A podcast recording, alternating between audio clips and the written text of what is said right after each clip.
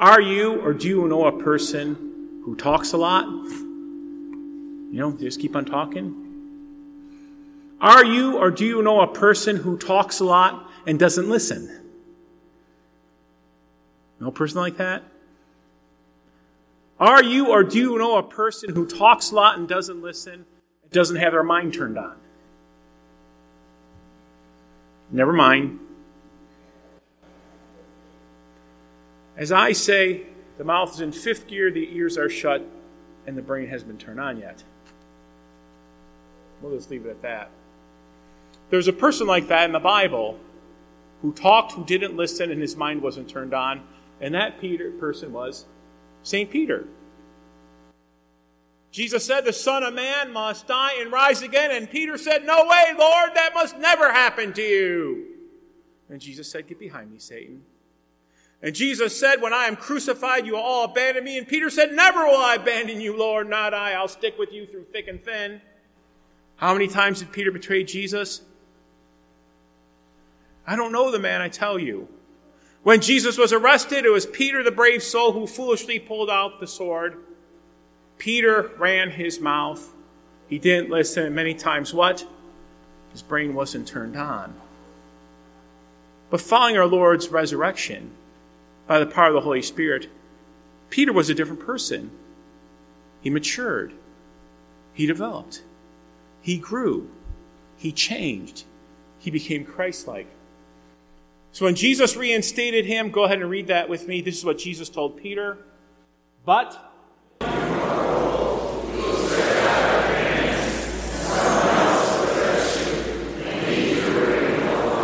Stop right there. Peter, even though you ran your mouth, you didn't listen. Many times your head wasn't turned on. Jesus told Peter that one day he would be martyred for his faith. Legend, it's not maybe not historically accurate. Legend had it that how was Peter, how did Peter die? He was what? Crucified upside down in the Roman Colosseum with Caesar looking at him eye to eye. Peter developed, Peter grew, Peter matured, Peter changed. He was a different person by the grace of God. He developed. You and I, we hear a lot about human development today. Now, that's not a picture of me, but we hear a lot about human development, all right? Bigger, stronger, faster. When I was in high school, if you ran a five minute mile during a cross country race, you were all state. Today, there's hundreds of high schoolers that can do it. When I was in high school, way back in ancient history, if you weighed 250 pounds, you would be a big lineman. Today, there's dozens of kids in all grades who walk through the hallway. We are just bigger, stronger, faster, always setting world records. And to some people, that's human development.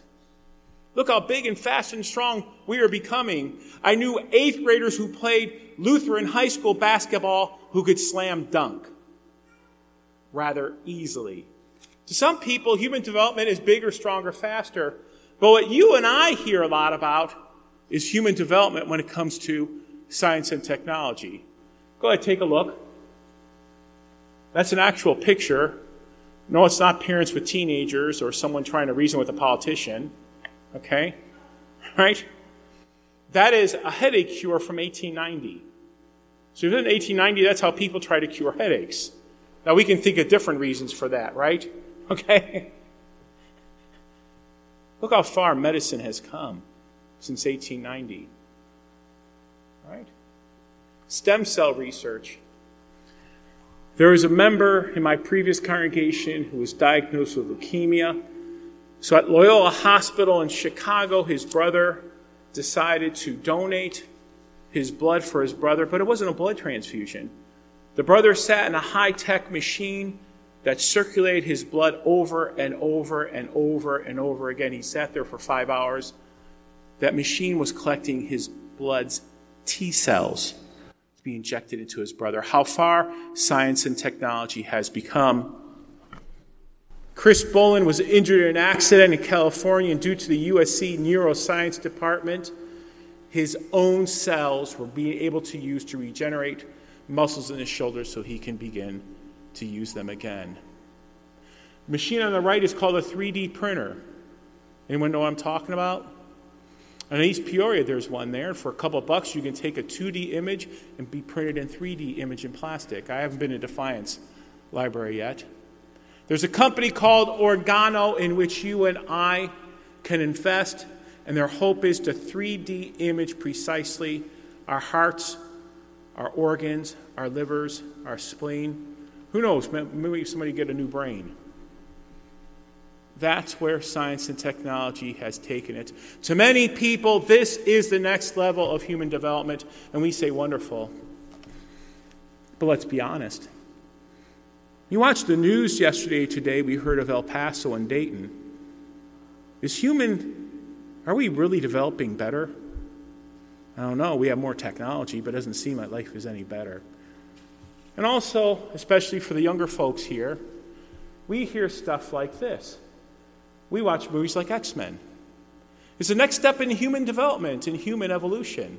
Supernatural powers, or the movie Limitless, where medicines gives us abilities we never had before. To a lot of people, this is the next step in human development, whether it's bigger, faster, stronger, or more medical technology, or even this stuff that's supposed to take place in the future. But we all see that that's not quite true. But St. Paul does talk to us today about real human development. He says this set your hearts on things above. Set your mind and hearts on things above where you have been raised with Christ. Your old self has been crucified, your new self has risen in Christ, and set your hearts and minds on that. That's the next step in human development. Set your minds on things above, heavenly things, that you and I become Christ like, divine. There is no ceiling, it is limitless as we become Christ and Christ like by the power of the Holy Spirit. Real development is not being brainier. Real development is not being cooler. It's not being hipper. It's not being prettier. As Mike McGee shared with us, it's not being richer, as we heard about the fool and his two barns full with goods, and his life is required tonight. It is not being more assertive. And this is going to sound rather odd. It's not being religious. What do you mean by that?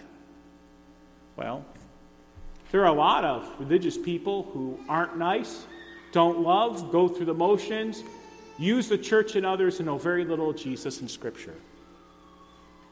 So, our society, religion's not a good word. A lot of people who are religious are like that. See, Christianity's not a religion, it's a forgiving relationship with Jesus. Martin Luther once lamented religious people. Luther said this I would rather buy a very good pair of shoes made by a non believer than buy a lousy pair of shoes with a cross on it, made by a religious person. The next step in human development is necessarily being religious or any of those things.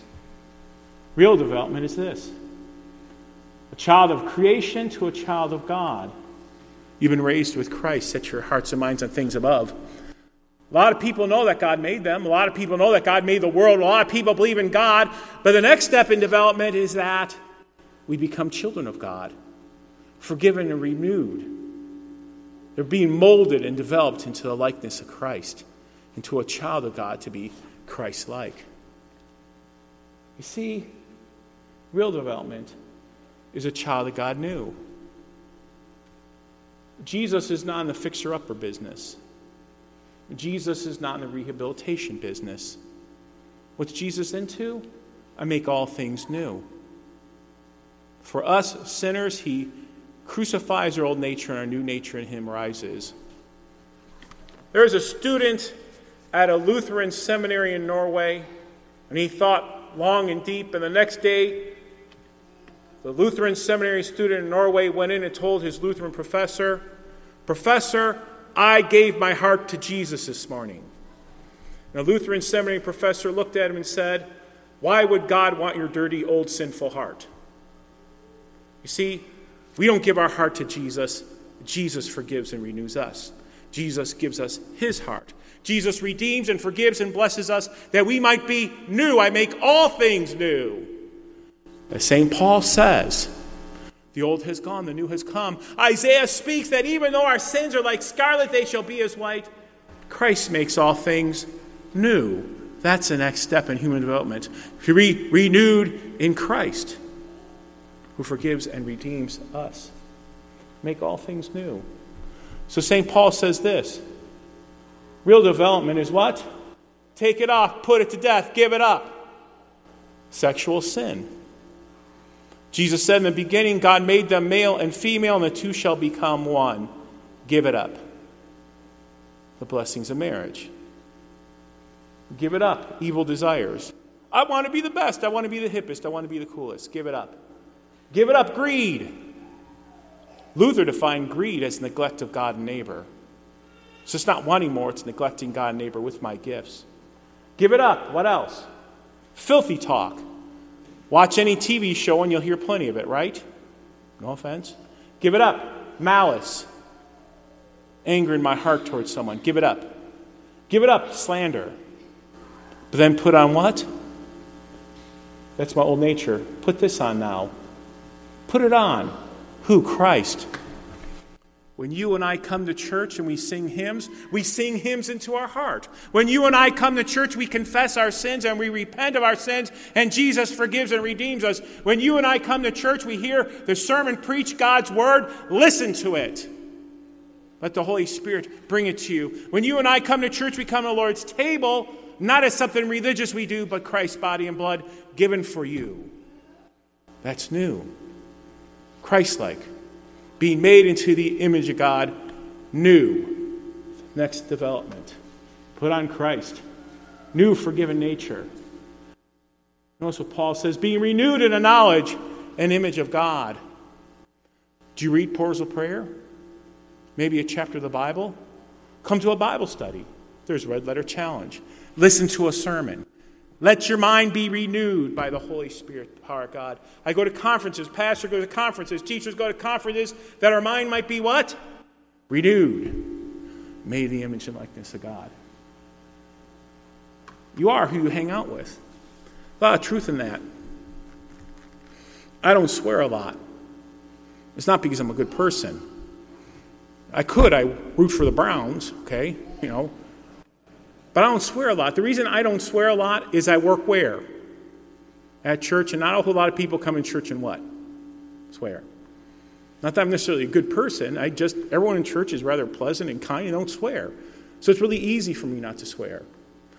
But I can imagine for many of you where you work, where there's a lot of filthy language, that'd be more easier to what? Swear. You become who you hang out with. A couple years ago, my family's at Disney World. We were buying some souvenirs. There's a lady there who was very warm and kind and friendly. She had 40 years of service at Disney World. Well, she's actually a cast member. I said, Wow. She goes, I love it here. I could have retired seven years ago.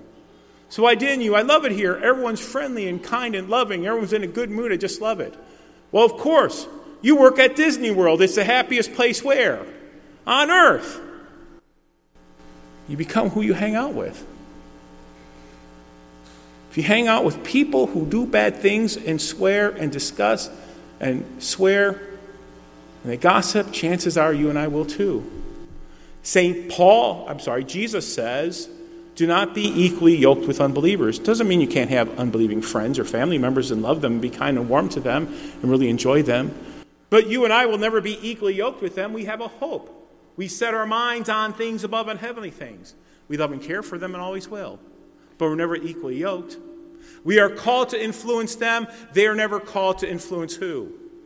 Us. Set your minds on things above. You are who you hang out with. Now, it seemed that this would be the end of the sermon. Don't worry about an hour 45 minutes, okay? Sit back. No, I'm just kidding. All right. Real development. When people see me, they see Jesus. St. Paul says this For you died, and your life is now hidden in Christ by the power of the Holy Spirit, people do not see the richer, hipper, cooler, fancier me or you. They begin to see Jesus in us. They begin to see, well, that's what Jesus is. They begin to see Jesus in us. There was a little boy a number of years ago who grew up in poverty. And as a little boy, he was pretty smart. He learned where he could get food. So he went to a local diner. There he hung at the local diner, and the waitresses would bring him crackers and bread. Occasionally, he'd be eating crackers and bread outside the diner because he knew that's where he could be fed. And one day, a wealthy businessman came through town and went to have lunch at that diner. As he walked in with his suit, the waitress met him and said, Table for one. And he looked behind him and saw the boy there and goes, No, make it two. on one bill. He got the young lad, had a young lad come and sit with him, and made small talk. Bought him a cheeseburger and fries. He sipped on a cold Coke, which was a real treat for him, and even bought him a sundae. As the little boy was finishing his sundae or making small talk, the little boy said this to the man Mister, is your name Jesus? Is your name Jesus? Because I heard about Jesus in Sunday school and vacation Bible school, and you act just like him. You see, the businessman's life was hidden in Christ. The little boy only saw who? Jesus. Real development. They don't see me, don't see you, see Jesus in us. And when we fail, which we always do, the cross forgives, redeems, and blesses us. Next development set your mind, hearts and minds on things above by the power and grace of God. Life is hidden in Christ. So let's put a cap in it. Next step in human development look back to Jesus, look up to God, look forward to what? Heaven. Back to Jesus, up to God, forward to heaven. And then let's do this. We'll come all the way back here. Oh, oh. Did I miss it? There. How about this for a closing thought? Read it with me. Create in me a clean heart, O God, and renew a right spirit within me. And hang on. And all God's people say,